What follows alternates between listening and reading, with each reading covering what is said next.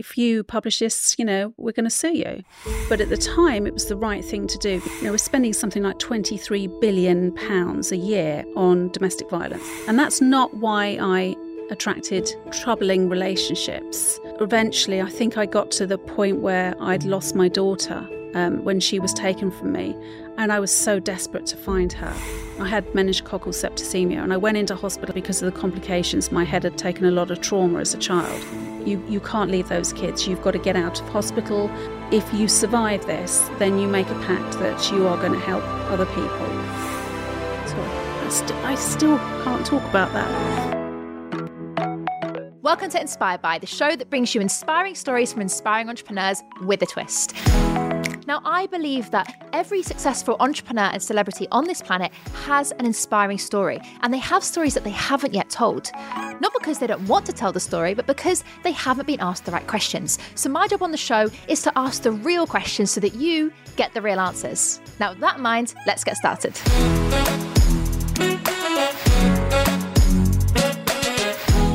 Amanda Hart, welcome to the Inspired By Show. Thank you. Thank you. So good having you here. And thank you so much for traveling all the way to London to into our studio in Chelsea to come here in quite a cold, cold, cold month, let's be honest, having yep. to leave the house. So it's good to have you here. Now, Amanda, obviously I know you quite well. We've published your recently published book. Um, but for anyone who doesn't know you, I'd love to maybe start with your journey and actually more importantly, why and where you've come from in terms of your inspiration and your intuitive journey. Oh gosh, that's a big question, isn't mm. it? Um, well, I, I, guess I um, it was ingrained in me. I guess as a child to survive. Um, came from a, a, very tough upbringing, and um, and and I think my intuitive faculty developed more so because I spent a lot of time in nature being you know mm. ousted out into the garden a lot um, around uh, animals so um, there was a lot of unconditional love but not a lot with the you know the, the humans around me mm. um, so i developed this intuitive faculty which then i called on later on as an adult when i was going through some really really tough times and then because I was going through a lot of change, people asked me, "Well, if you can do that for yourself, can you help me?" And so my my designated path uh, was to be a, an interior designer, and I ended up going down this particular route just because something clicked. I think it just made me realize that there is more to the world than just making money. It's more about well, what can I do to leave a legacy? And that's kind of what inspired me, really. Mm, wow, I love that. Now, you know, you touched on some of your journey, and we are going to definitely talk about some of your background as to why why you are here today and what you're so passionate about. But you're very intuitive, and that's something that I've learned from working with you for months now. Where did you start tuning into this intuition? Has it always been a part of your life, or is it something that you've recently sort of established? Yeah. Um, well, it, it, was very natural to me as a child. And looking back, I, I, remember cousins, you know, family members saying to me, "Oh, don't you remember you used to go and go and talk to Nan's neighbours and tell them all sorts of things about their life? And and how could you have known? You were only six at the time." And and I don't really recall that much, but um, as I was looking for answers to certain really challenging situations as an adult the answers came to me in really bizarre ways, uh, you know, messages that would just come out of nowhere. And I started to get very intrigued by that. I think that's because I've got this um, skeptical mindset, which is, well, you know, it could be right, but I need some more clarification. Mm. So I mm. dug a lot deeper. And that's how I found a lot of the answers to what was happening for me. So it's kind of a bit of a role reversal. Mm. I discovered it first and then I started getting the clarification, which was really um, what I needed. And and then I had to build the faith, the confidence to use it. That's the thing, you know. If you can do it for yourself, it's great. You know, nobody's looking at you. But when you're doing it mm-hmm. for other people, you've got a responsibility on your hands. Yeah, definitely. Yeah. And I, I'm kind of curious because for me, I always look from the outside. I am quite intuitive, but if you'd have asked me 10 years ago, I would have gone, nah, that, none of that spiritual rubbish. Like, none of that really works, you know, because I come from a very skeptical background and parents are both very skeptical to it as well. Mm. But I used to always have this belief that, you know, you're either spiritual intuitive or you're logical yeah. and skeptical and there was never really like a bridge between the two but it sounds to me like you're you've kind of been intuitive and brought the spirituality and the skepticism into it? I, I think uh, that may be because I come from um, a background where my, my father was a, a self made millionaire. He was a, a, born entrepreneur. So he was constantly looking at how he could craft his or, you know, hone in on his skills. And my mother was a very successful businesswoman. And so they came from a very logical um, mindset. So I, I, you know, that was my, I guess my, you know, my preset. Um, but because I had such a strong influence with the, um, you know, the, the, the intuition, that kind of overrode, overrode all of that when I couldn't draw on anything else. There was nothing there logically that could show me answers other than my intuition, and then I just had to trust and and uh, and go for it. Mm. And I want to talk a little bit after this about how you now help other people using your intuition, but I kind of want to talk more about first how this kind of gift came about. So you talked about your childhood and obviously your dad being so successful. What was it like for you growing up? Because a lot of people think, well, if I'm born into money, that life's amazing, you know, and actually, you know, if I have a silver spoon in my mouth, I'll forever be fed. What was your yeah. experience like? Yeah, it was a, a real dichotomy, really. It was, um, on one hand, you know, we lived in this beautiful house, and my father was very, um, I guess he was so adventurous. He wanted to try everything. And he was so driven by money. And, you know, he was exciting to be around on, in, on one level. Um, but the other part of him was he was a tyrant. Um, I lived in a house which was um, two very volatile human beings, uh, my, my, stepmother and my father, um, who fought all the time. And it was um, it, you know, it, there wasn't a day that that that, that wasn't the case. Um, and I've I, I was in this volatility constantly, and I had to survive that. And I think the most important thing for me was that I still love these two human beings, um, even though I this my stepmother in particular was incredibly scary. Um, I think I, I had a very wise head on young shoulders and understood at some level she was still a mother. So, because I had a, a, a half brother who was very young, um, and she couldn't cope, and I. I had this level of empathy about me as a young child, which was, well, I've got to take over. You're not grown up enough to do this. So somebody's got to look after your son. Somebody's got to look after this house. And I realized that I was starting to please adults more so when I took over the roles that they couldn't cope with. And so I think that's one of the things that was was my, I guess, my uh, avenue into people pleasing, um, wanting to do service. Um, but it was, yeah, it was an incredibly challenging uh, upbringing, and there wasn't a day where I thought, you know, I'm I might not be here. That that was that was the case most days. Wow, mm. wow. And when you say, you know, that you had to become the mum, if you will, or you had to become the adult, mm. what was happening in that world for you to feel like you had to step into that role? Well, I realised that um, they they were both um,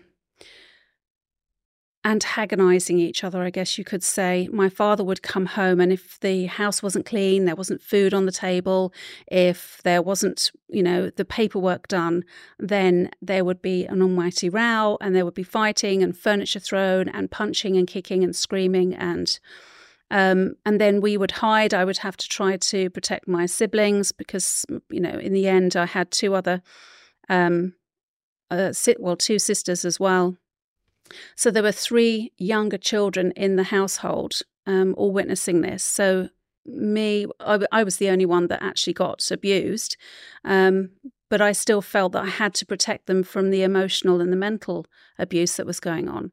So I would try to do anything to appease what was going on, to try to, you know, stop most of the violence that was going on, which mm-hmm. was never going. It was just a, uh, I guess a just taking the edge off it, it never really did much but at least i was doing something to help them wow mm. and thank you for being so honest and open with us because i know sometimes talking about this sort of stuff isn't the easiest thing to talk about yeah. and when we met i and you told me your story and we started working on, on your on your book mm. your story is so inspiring because there are so many people out there that are struggling with you know any type of abuse really and i think nowadays people are talking about it a little bit more but previously wasn't really, you know, talked about, especially when it was parental roles. Mm. How did you kind of overcome that? And what did you do in the moment to get through it? Um, I, I think I've always, I mean, I still feel there is a stigma. There's still quite a stigma, especially when people judge and think it only happens to certain types of people and and why didn't you leave him? You know you you knew that that this was coming and and I've still had it. I still have it. I still have it with my friends you know. Oh this time do you think you you know you'll you'll you'll learn from this? And it's it's very naive when people don't really understand the the level of uh, abuse out there and uh, you know they I think in in this in the in this uh, in the UK alone I think about two out of four women, maybe I've got that wrong, it might be one in four women um, suffer abuse at one point in their lifetime. So it's not something that's, you know, just for certain people. Um, and I think what I've tried to do is uh, rather than hide from it, which I did initially and didn't want to take ownership for it or didn't want to, I guess, share that with people um, because of the shame of it eventually, when I started to share it, I found that people were more accepting of me and what I do. Uh, and then they could hold on to something and realize that they could actually make changes too. So I, I've I've been very open with my work and what I talk about and how I share this because I feel that if we are more transparent in this world, then that's how we shine that light on the darkest recesses in life where all this abuse mm. hangs out. Yeah. And I think if we don't talk about it, we're also adding fuel to the fire almost, mm-hmm. you know. If we if we're too ashamed to, I've I've not experienced physical abuse, but I've experienced mental and emotional abuse. And I think when we are almost belittled to a point where we don't know if we can talk about it, because there's that confidence piece, isn't there? There's yeah. that, you know, no one's gonna listen to me and everyone's gonna think I'm crazy. And like you say, but it makes sense. Why didn't you leave? Why did you put up with it? And I think actually those judgments make us stay smaller and stay quieter. They do. When I, um, as a young adult, I didn't understand. I, I, thought because I'd left my home and I was free at last after 14 odd years, I, um, I would have a, a fantastic life. But I went from one disastrous relationship after another. And I couldn't understand why, why I wasn't getting the help. I just assumed that authority figures would help me. And it was very, very difficult in those days. So I also went through the the worst kind of challenges in in those scenarios, in those those um, coercively controlling relationships where I reached out for help and then I was told I was ridiculous or you know, d- well, we haven't got any evidence. What can we do about it? Well, you know, we, you, you just have to leave. You know, what else can we do?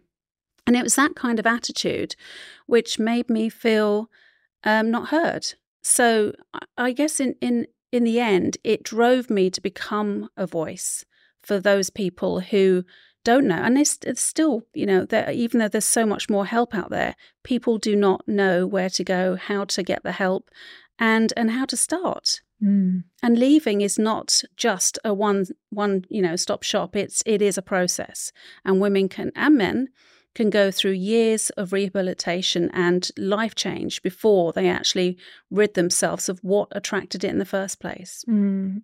Now, I just wanted to quickly interrupt this episode to share a quick message with you. Now, I've been hosting these interviews with Inspired by Show for a while now, and I've been loving all of the great feedback from our listeners. And it really means a lot when you all share from listening to these episodes, watching these episodes, share your incredible feedback.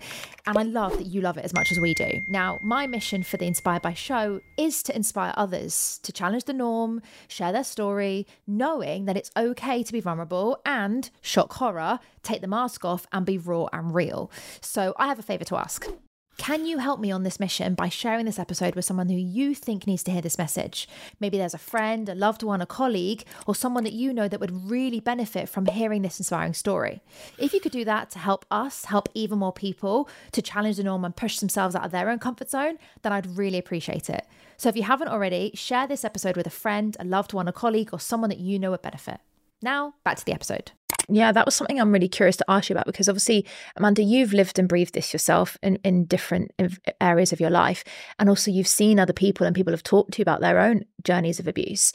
I've heard a lot from my studies and my research that people, when they've been in abusive cycle or relationship once, they tend to attract it again. You know, what's your thoughts on that, and what have you experienced of that? Yeah, so uh, I'm I'm keen to help um, with a project that I'm working on at the moment, which is to offer more of a holistic approach to support the much needed services that are out there at the moment. But we are, you know, we're spending something like 23 billion pounds a year on domestic violence, and that's the first responders and you know the, the the, judiciary you've got the the health sector and you've got counseling etc but there's very little that is out there mainstream to help with breaking those patterns, those those cycles of deprivation, and that's because we we don't really talk about that enough. You know, they they talk about all the orthodox means, you know, the the, the logical means and the safety precautions, but there's not really a lot out there to help people to overcome these challenges, which are deeply embedded. These traumas sit in the subconscious, and I didn't ask to get involved in this. It just naturally happened that I started gravitating towards clients who are asking for this kind of help and and they they you know this is how we're going to break the pattern so that they don't pass on to our children and that's how we stop these cycles keep moving down through generation to generation. Mm, yeah. And do you know what? One of the things I find fascinating about this, and Amanda, one of the reasons we're having this conversation was you've actively listened to the show and watched the show. And yeah. I, I remember once you messaged me and you were like, oh my gosh, that person you had on, your guest, yeah. that's what happened to me. Yeah. And that's part of the reason we start talking and, and here we are now. And mm. I think it's fascinating because a lot of people feel ashamed to talk about it. But what I've learned from running this show for as long as I have is every so many people have experienced it. You know everyone's mm. had some sort of challenge. It doesn't have to be abuse it could be any sort of challenge but a lot of it goes through the cycles. A lot of it goes through generations you know and and i find it really inspiring that you're not only talking about it but you're also helping others through it. So what what have been the things that you've sort of learned yourself coming out of it and, and how did you break that cycle yourself? Um well i'm nearly 57 and i think the the most of the emphasis that I put in my work is because I'm very passionate about it. But also, working in this environment, I'm still learning and I'm still processing and I'm still helping people because of my how I'm experiencing it myself. So I'll always be an experiencer, and then I can translate that into how to help others. Um, so I, I guess there's there's always going to be for me for me personally a level of people trying to or level of um, control because I've always attracted that. I've attracted a lot of obsessives. I've had um, harassment orders put out there so that I, you know, can stop stalkers, and I've had that several times. And it's just the energy that we give off, and then, and then I, I realize at a certain level that um, if we are empathetic or we are very open, we can be vulnerable. It's how we create those boundaries. So I think what I have learned is saying no to bad behavior, but setting those boundaries so that we don't go back into situations like that. And also, there are some fantastic um, courses out there as well as as the um, the counselling, but um, like the um, the programs that uh, Women's Aid put out there to help people to break free, so that they understand about the red flags. But I think most most of the stuff that's going on is subtle, and we're not aware of it. It's like wearing. Mm. You know, putting on underwear in the morning and you can't remember what color you've put on because of the clothes you're wearing during mm. the day. And that's the thing. If it's it's hidden, we can't see it, and we've got to be aware of it. And it's about healthy having healthy habits set in place, foundations, so that we don't cross those boundaries. Because that's our what we call our Achilles heel. It's it's it's our powerhouse. It's our, our super strength when we're open and loving and giving but we can get taken advantage of if we allow people to mm. cross those mm. boundaries. Mm. How did you learn that that was a boundary that people were crossing with you? Like, how did you suddenly realize, oh my gosh, this is actually abuse and I'm being abused at this point. Yeah. It, it's very subtle. And most people will say that with narcissism, uh, especially when we're in relationships where we are, you know, we, we, love that person and we just want the best for them. We want, you know, it's, we make excuses. Oh, it's okay. He's, he's working hard. You know, he's stressed. You know, this has happened. Um, it's recognizing that something is challenging us and that either our physical health is out of alignment, our mental emotional uh, uh, health is out of alignment, or there's something spiritually that is blocked. And it's stepping back from situations and saying to ourselves, well, what's going on for me? Is it my relationship or is there something else? And more often than not, it tends to be that when we have to question that, that's because we have been compromising for too long and we've been overlooking that, that which mm-hmm. is staring us blatantly in the face, but we don't really want to face up to it because we know it's going to be tough. And mm-hmm. of course, it's going to be tough.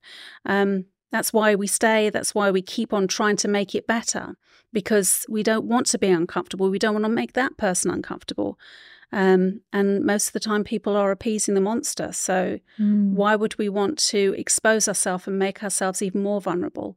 But there is a way, there is a very um, subtle way that we can actually start taking our power back, which disconnects us from the power that somebody else has over us until eventually we've built our power so much that we've just transitioned gently. We just segued mm. out of that, and our life has suddenly transformed into something different. Wow. Yeah.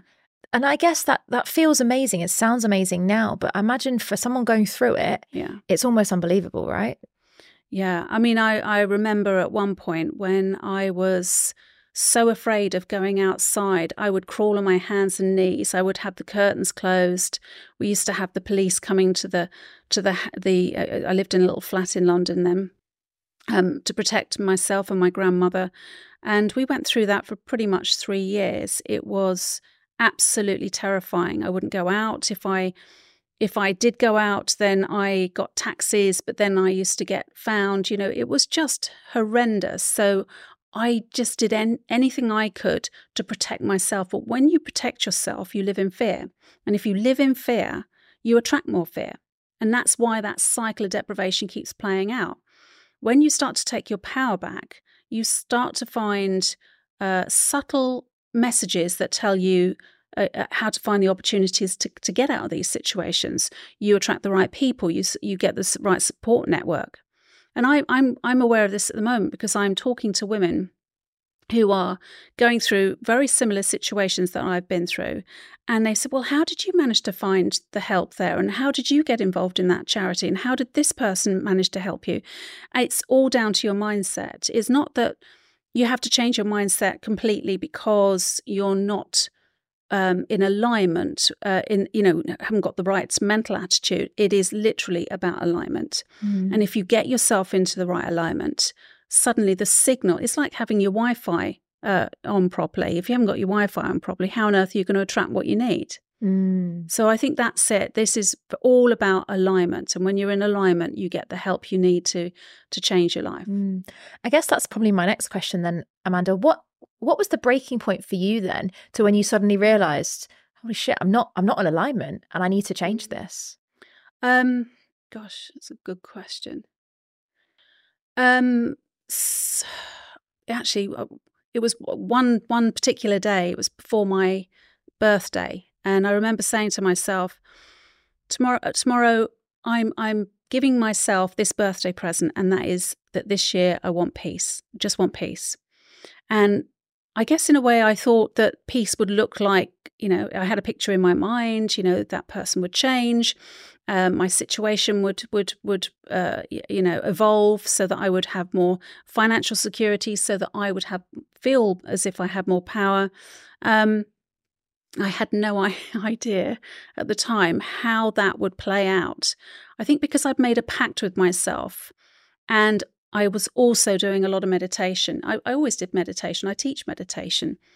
But I was doing particular meditations that were going to change my mindset, really radical me- meditations, day and night. And I, kn- I know because of the nature of the work that I do, that if I do this consistently, something's going to shift. And it did very subtly. It started over a period of months.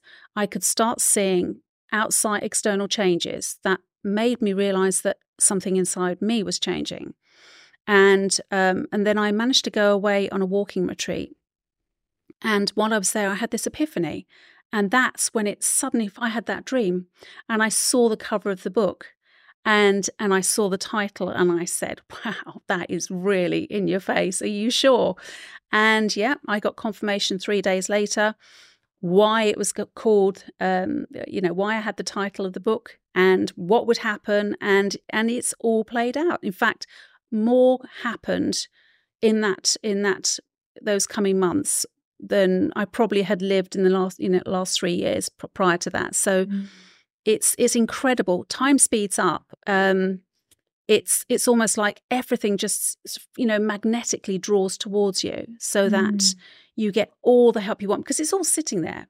It's all sitting there waiting for you. It's just that we need to remove that block. And as soon as I removed that block and said, This is what I want, I didn't know how I wanted it, but I realized that actually I must have needed it. Mm. And that's mm. how it all came to me. And my life just changed completely.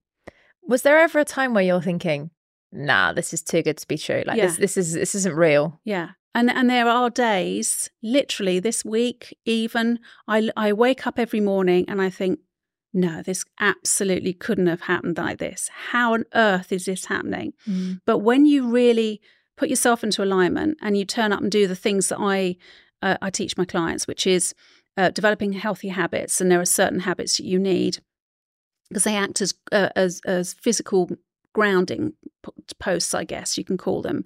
It's it's how we can then build the foundations. And then you develop your intuition. Well like you know i teach this so we, we do a lot of that through meditation but there are other subtle things you can do.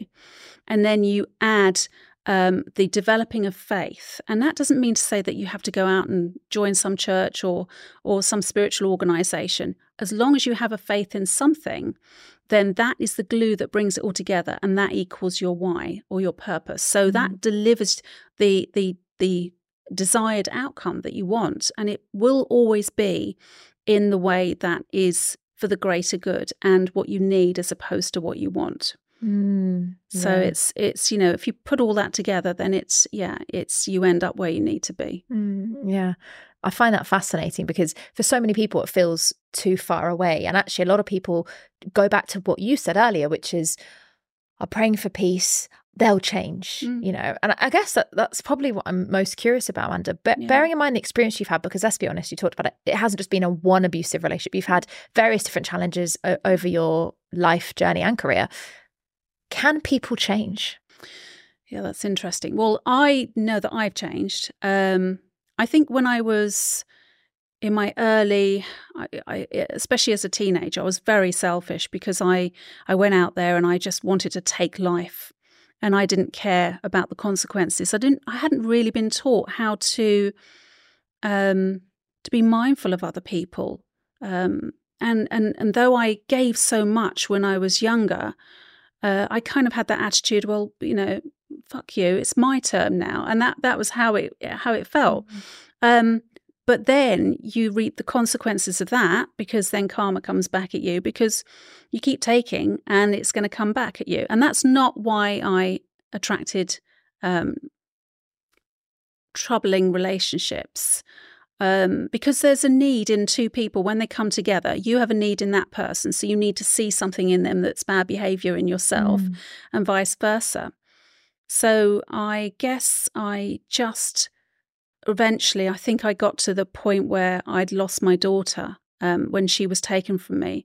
And I was so desperate to find her that, um, sorry, I, st- I still can't talk about that. Um, it was it was a shock, and I think that was the that was a bit when when when life said to me, "Hey, you you know, you got to find some way of of changing yourself, and you've got to you've got to give back." Because uh, I was just totally isolated and had taken for too long, and it was time to. Um, and I I felt in a way that it been she had been taken from me because I had been a bad person, but I hadn't. It was just. I just didn't know the rules of how to be around people and I had to mm. learn, and that's that's where my I guess my my journey began. Mm, yeah, uh, it's such an inspiring aspiring story that you know you you have opened up and shared there amanda because so many people you know we look back and we go god if only i changed earlier you know and mm. you and i've both talked off camera yeah. many a time about how sometimes these signs come up and we're like wow what's this trying to show me and often if we don't see the smaller signs yeah there are bigger signs that that show up. And what was going through your mind at that time with your daughter? And you know you've now got this you know massive you know new observation new insight but also equally new pain. Yeah and and looking back i i still recall the moments when i was she was still with me and I was getting some really strong signs, but I just didn't recognize them. I didn't recognize them because I was out of alignment because I was I was a young mum. I'd left my husband. Um, I'd left Wales to come down to London to look after, you know, my daughter who was only three. Um, I was working full time. I was I had a mortgage to pay. I um, my daughter um, I had a childminder and I was really, I had very little support. And because I was working so hard and trying to be a mum and just trying, trying, um, I wasn't, I was on that treadmill, just keep going, keep going, keep going, and everything would be all right. And I wasn't recognizing that the danger signs, the warning signs, which were, this is going to be serious, you know, she's going to disappear. And looking back, I do wish I had paid more attention.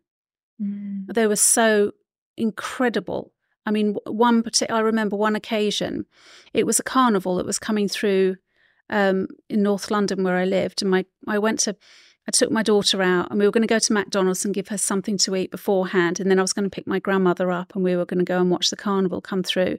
And she literally ran through McDonald's right up to the counter to this strange man and um, and stood looking at him, grinning at him as if she knew him really well. And he looked at her, and he was smiling at her as if he knew her well. And I, I ran up to her and I, I apologized to him. I said, "I'm so sorry." But it turns out he be, did become a friend. He was very spiritual, and he kept giving me information kept coming around to see us and visit us, and um, and he kept giving me information and warning us. And I just thought, oh, that stupid spiritual crap, you know, what's he on about? He's obviously after something. Um, and I totally ignored it. And within a few weeks, she'd been taken from me. So I I did have some big warning signs, but you know how how would I? I guess I had no framework to work from. Mm. I could not possibly translate that at that time. Mm. So I made it my mission to understand about the language, the universe, mm. what the subtle energy messages are and why we need them so so mm. badly. Yeah. And I think it's it's heartbreaking when you have to hear something and experience something so mm. life changing uh, mm. for for us to listen, you know. And and when it came to that experience in your life and your daughter, what what did you then do you know in that moment? She's been taken this you know the signs were there. Like how did you process that? It was i was there was a lot of anger um, and i just assumed that people would help me the police would help me the solicitor i went through five different solicitors because of the complexity of of, of what had happened. Not only was i did I lose her, but I also had a very complex situation with a neighbor who became a stalker. And so, because of the danger, and they just changed the um, the Children's Act, um, they put protection on her so that she was automatically protected because I was in a vulnerable situation. And I was just so infuriated. Um, and I fought. I, I went to solicitors. I did research. I I joined groups. I did everything I could, but nothing took me close. In fact, it just seemed like my ex husband was getting away with murder, and I was just not being heard, and nobody would listen to me. And the only thing I had left, I remember getting a pamphlet through the um, the door one day, or it was a newspaper. I can't, can't remember. It was a new. I just remember seeing this this box and reading the this uh, this application that you could fill in, which was to get a numerology report, and I thought, I don't know why, but something is telling me so strongly I've got to, to get this. And I remember it being £20 and I had no money. I found the money and this report came through to me eventually. I was waiting anxiously for it for days and it arrived and it told me everything that I didn't want to hear, which was you're basically selfish, you're disconnected from the world, you don't care about anyone but yourself, you're full of your, your own woes and you're vulnerable and you're a victim and all this. And that's when I started waking up thinking, hang on a minute. Mm. That then I have created this, then I've got to do something about it. And I I just had this intuition, which was, well, if you wrote everything that was really negative about yourself and wrote the complete opposite, then maybe you've got a chance to change it. And I did that. And bizarrely, that's what I went on to to uh, to teach people because that's I didn't even realize at the time that I was creating my own affirmations. Wow. Yeah. That's the heartbreaking part, though, isn't it? Yeah. Yes, because obviously there's the things that have happened, yeah. but it's when we actually let go of the blame, I think, in a lot of places. And I think a lot of people struggle with things that are going on to them. And what we don't realize is we're blaming external. And actually, there's always some part, even the smallest amount, amount of responsibility to mm-hmm. ourselves. And that's the hardest bit, right? Yeah. To accept. Yeah. Yeah, I mean, I mean, I still have to to you know hold myself accountable every now and then when I think, oh, am I doing the right thing here for the greater good, or am I just being really selfish here? So I, I guess I've I've set that precedent for myself, and if something's not going right in my life, I have to say, right, okay, what am I doing wrong here? What do mm. I need to mm. do? What do I need to address? So I have a a quick fix, which is you know always say to yourself, if something's going wrong, stop what's going on for me right now and what mm. am I going to do about it? Yeah, yeah, exactly. And I think it's taking that time to pause because I think a lot of people, the world we live in today, everything's happening a million miles an hour. We can't stay up to date with what's this, that, and the other. And and it's actually taking the time to pause and reflect and go, hold on, am I on the right track? Am I in tune with myself? You know, like you did, you had that vision and the book and everything came to it. I'm curious now, Amanda, so far on your journey, if you were to look back at the Amanda then and you could speak to her or say something, what would you say to her? Gosh. I well, I've done it many times. I always say it's going to be okay. You know, one day you're gonna you're gonna look back on this and realize that this all been worth it because of the work that you do. Mm. So I, I don't regret anything I've I've ever gone through. People say, "Oh, I, f- I find that hard to believe," especially when they've read the book. Um, but I don't because I wouldn't be doing what I'm doing today, and I certainly wouldn't have the kids I have today mm. and the mm. friendships and the community. So I, I, I think looking back, I would always say it's going to be okay. Mm, yeah, and, and like you say, it's hard to hear, but actually, it's it it's true. And when you look mm. back, and you can you can obviously speak to yourself back then or, or have those moments. So Talk to me now about the journey that you've been on since then, now helping other people, because you know you are now helping lots of people. We'll talk about the book and how you're helping people through that as well. But there's one thing overcoming the challenges yourself and then going, cool, I'm content with myself. I've got these tools. Very different to then share those tools with the world. So, what mm. was your thought process and how did everyone else sort of handle that new Amanda? Yeah, I mean, I think one thing that happened to me, and that was I had um, I had meningococcal septicemia, and I went into hospital, and I th- I went into hospital a different person than I came out. So that was the old Amanda, the the, ma- the Amanda that came out had a whole different attitude, and I realized going in that um, I had to take ownership what, with what was going on. I, I understood the physical aspects of why I, I got that because of the complications. My head had taken a lot of trauma as a child. But I think I, I realized that because I had two dependent children at that time, very young, they were only under four, there was something that said to me, you've got to you you can't leave those kids you've got to get out of hospital and if you survive this, then you make a pact that you are going to help other people. And I did. And and uh, they still don't know how I managed to overcome what I did. I still have secondary conditions. I've gone through a lot um, since 2000. So it's 20 years to this. Yeah, this year, 20 years that I've I've had um, that longevity for because I wasn't supposed to make it, and I've I've overcome every challenge that I've had.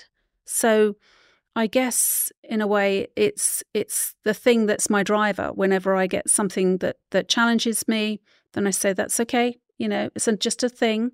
This too will pass, and uh, and I've said that quite a lot this week.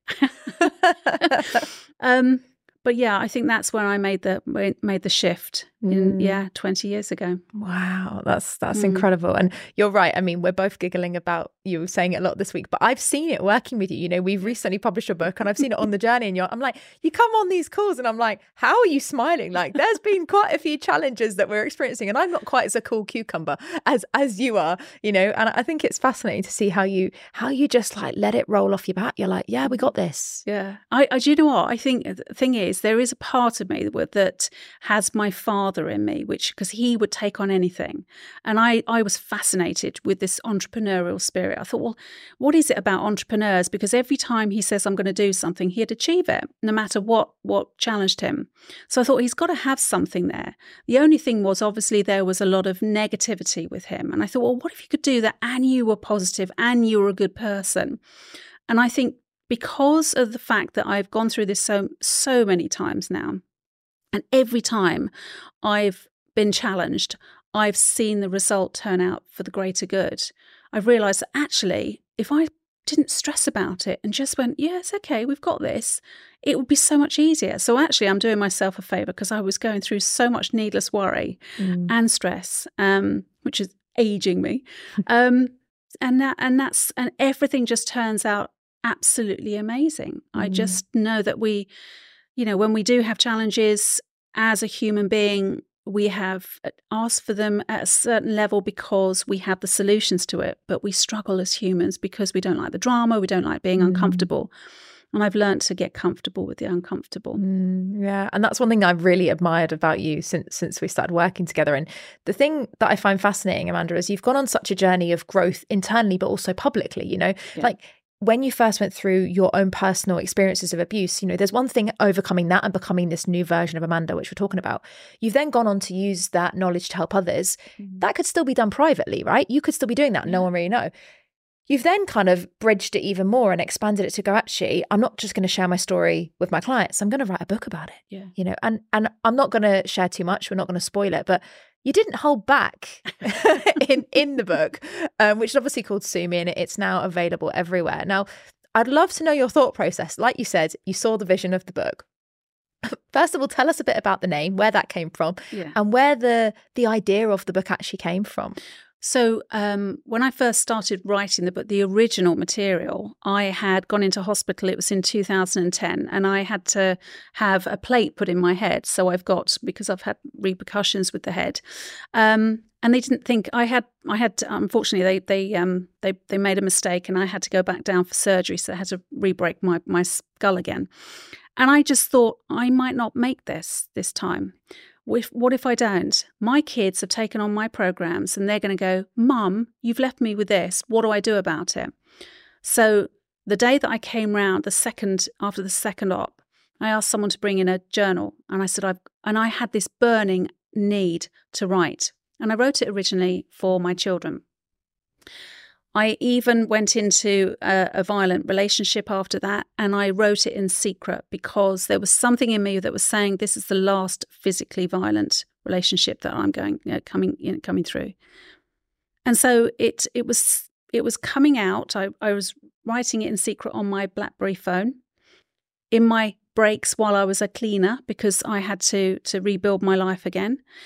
And uh, eventually, I lost some of the chapters and parked it but I managed to build my life again, move from that relationship, and I built two businesses. I built a cleaning business, took on lots of women that I, I employed, and I uh, bought. I got a shop, and I was doing brilliantly. But then I got ill, and um, I sadly went bankrupt. And the only thing I had left in this world, I lost my house, I lost car, my businesses. Um, the only thing I had left was this part written book, and I had two dependent kids. And I thought, well, I've been through worse. This has got to be it this time. And that's how it started. The book was just simmering.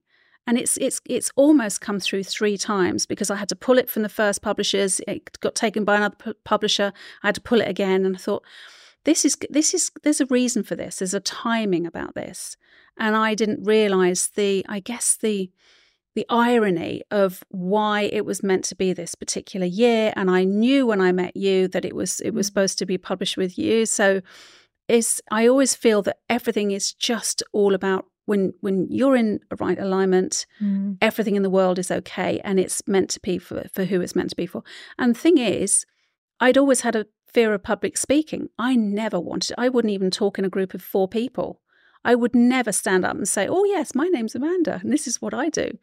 So for me to actually start going out publicly, I had to come from a place of authenticity so that I didn't feel that I had to impress or compete or um, you know, just just try to sell myself. It's it just became very natural because when the voice came to the surface, I realized, well, that's what I'm supposed to be doing. And that was it. So this year has been particularly, um, I'd say ironic, but I can understand it really. Um, it really has made this book so much more powerful because I realize now why this is coming mm. through, why I'm supposed to share this story now. Yeah, yeah, and it is. It, I love it because obviously you see your side of the the story and how you came about to finding me. Mm. What I've never told you, which I've just come back to me now, so I'm going to tell you now, and it's going to be hilarious. But when when you first reached out to me, and I can't remember how we got connected. I think you said someone had recommended or whatever. We got on a Zoom. Right. And I've always got Amazon or some sort of book publishing app open if the person's authored a books before, because I like to have a little stalk and have a nosy. and I had recently been speaking to people who are like, I was having a bit of a personal drama, a tough time. And a few of my friends and one of my godmothers who sadly passed uh, had always got me into angels. And she said to me, "You need the angels will always be there whenever you're struggling." And I, my mum, very practical, my dad, very practical, me, very practical, was like, angels, what was all this rubbish, right?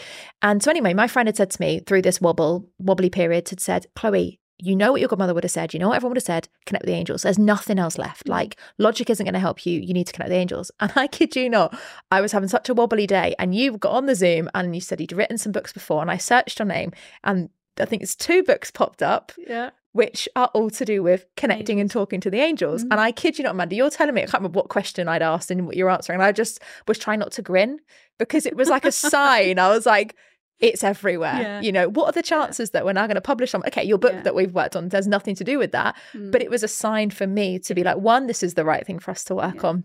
Two, it was exactly what I needed. And, and and since that, it's just been a completely different side of my personal journey as well. So I find it fascinating how there's always signs there mm even if we're like, you know, don't expect them. I didn't expect a sign to pop up on a call about publishing this book, and it's just been a, a, a whirlwind. I think for both of us, as yeah. well as uh, as seeing you seeing you shine through your brand new book. Now, for those people, obviously, you've mentioned that this is the third iteration of this book. Mm. Um, new name, new style. Yeah. Tell us a little bit about why this story and mm. why this title. Yeah. So I had this, as I say, I had this epiphany and I woke up in the morning and I could see this book. It was bright yellow with the word sue me on it. And I thought, well, this is really, this is really in your face. Now, I had published this originally with um, a hybrid uh, publisher and they had omitted telling me that um, I needed permissions. So I managed to get my, ro- uh, my royalties back, but it was such a big uh, process. Um, and I could have got sued. But at the time, it was the right thing to do because it got a lot of attention. We had a lot of film producers looking at it who wanted to uh, write, get a, a, do a screenplay. Um, the, the coercive control conference had just come about. They wanted me to get involved, and they wanted me to talk about the holistic side of it and everything. And I just, and also I was getting threats as well, which were from people who were saying, if you publish this, you know, we're going to sue you. So at the time, I wasn't strong enough. The second time round, Orion took it. They gave me a four book deal. Um, Amanda Harris had read it in four days and said, Oh my God, this is absolutely amazing. Not only is this what I'm looking for, but also we want her to write three more books. Would you know, we'll publish this. And so I went down a process with them but they wanted to halve the book so it would fit the format for the other three books. And Amanda said, "No, we can't do that because we're we're you know we're taking away the integrity of your story. This is your pension. This is what you're here to serve. So you have this back, and it'll be, you know, it'll go through the right people at the right time." And when I got this and I saw that that title, I thought, "Yeah, they want me to write the full thing." No changing any names or places because why should I? Hide away from the people I've been fearful for, from all my life because those people have held me back. And actually, that's the very thing that I'm teaching people, which is don't hide anymore. Allow your voice to come through and say no to bad behavior. This is not happening anymore. Mm. Uh, but I did think, you know, there must be maybe a subtitle because Sue Me's, you know, it's just, it doesn't really explain what it's about. And three days later, it, it dawned on me and I thought, oh my gosh, that's my stepmother's name. And that absolutely floored me because she has been the voice in my head that has attracted so much deprivation and these cycles of abuse because I was had this internal voice which was saying you'll never be good enough. You know, nobody wants you, Amanda. Everybody hates you. You know, you're just a pain in the neck. You know, go and hide somewhere and die. And that's what always came through for me. Whenever I was making any decisions, I didn't realize how powerful it was. So, in a way, it was my I guess when I said to myself, I want peace, I wanted peace from that voice. And that's why it's so powerful for me to do this now because, hey, you know, you can sue me, but it's all it's going to do is highlight that we uh, I'm I'm speaking my truth. Mm. And what's what what punishment is there? What what what more punishment can I have? I've already been punished once by you. So do your worst. Mm, which is exactly why I love the name. And when you told me, and you yeah. know, we had many a conversation about like, is this book going to get brought down? Is it going to be allowed to be there? We've had various challenges with that, and yeah. and it's just one of those things. But I think exactly like you said, the louder you shout, yeah, okay, it might piss people off. Yeah, okay, it might trigger people, but is that not the reason why we got to talk about it? Yeah. Is that not the reason why we have to? That I mean, the amount of times I interview people on this show and people say stuff, and then people go, you know, is that going to get edited out? And luckily, I'm not a big enough brand, if you will, for it to mm. get cancelled. But I think there are sometimes challenges where we do just need to be raw and real yeah. and share the real shit because actually that's what people need to hear. Yeah. I think this is the thing. I think because everything is kind of spoon fed to us in a certain way, or it's it's always edited to a certain degree, we don't really know what real life is about. Mm. especially now because of technology and social media and and the way we can just find anything on the internet. You know, when we grew up, or when I grew up, I mean, I'm much mm. older than you, but um, oh, you know, all I had was outdoors and books. And that was it. I had no toys. And so everything was real. You know, that story was real to me. Those animals were real. The, the nature was real. And so that's why much of my life is embedded in reality because it's, you, you it, it creates a, a, feeling of alignment and when you've got that alignment then you can create so much more and mm. that's where peace and happiness and joy and truth and all the stuff that that comes from being uh, you know living the life you deserve comes from mm. So it, it's you know I think we we need to strip a lot of this stuff back and say, hey, come on, truth. You know, truth must come first now. Mm, yeah, and that, that's one of the reasons why I'm so inspired to work with you, Amanda, and, and to see how far you've come, even just on the journey of writing the book and and sharing, and also the personal challenges that you've had on the way. I think it, you're a true inspiration to so many women and men and anyone who's mm-hmm. struggling in and who feels stuck in that abusive cycle. Yeah. yeah. So Amanda, it's been amazing having you here. I could feel like I could talk to you forever, and we definitely have to have you back for more. Um, I've got a question for you, which we ask all our guests on the show.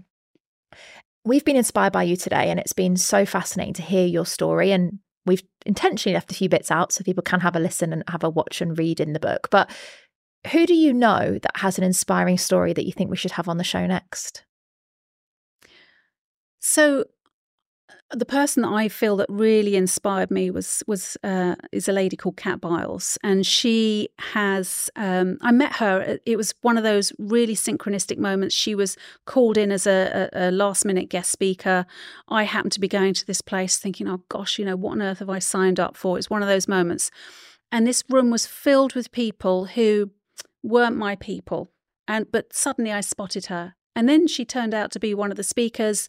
And the next day I contacted her and I worked with her for five years. And she was the, I guess you could say, she was the inspiration that I needed to help myself break through my own limiting beliefs, which helped me to actually publish the book the first time round.